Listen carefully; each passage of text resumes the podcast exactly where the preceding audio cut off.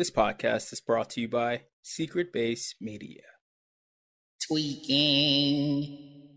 On a back road in Brooklyn, centered in between two buildings, is a house turned into a Japanese Chinese restaurant.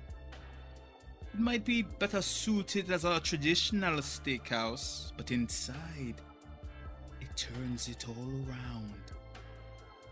Sushi and Japanese to the left, Chinese to the right.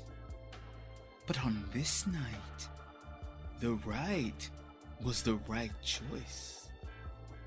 As part of a party of four, we got a poo poo sampler platter. These had various goodies fried pot sticker, beef skewer, spring roll, fried prawn, spare rib. Frankly, it was pretty rockin'. I ordered the double treasure, Hunan style.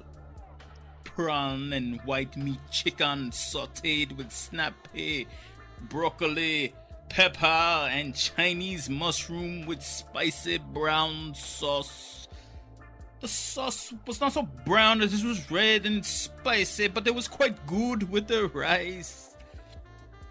And the iced tea. Oh, the iced tea was all sweet, succulent sugar, encapsulated in a large plastic cup where they use a knife to cut a hole in the top for ya. The service was busy and inattentive, rare from my experience with Asian cuisine. Many minutes went by whenever we needed anything each and every time. Overall, the experience was about a 3.5 star.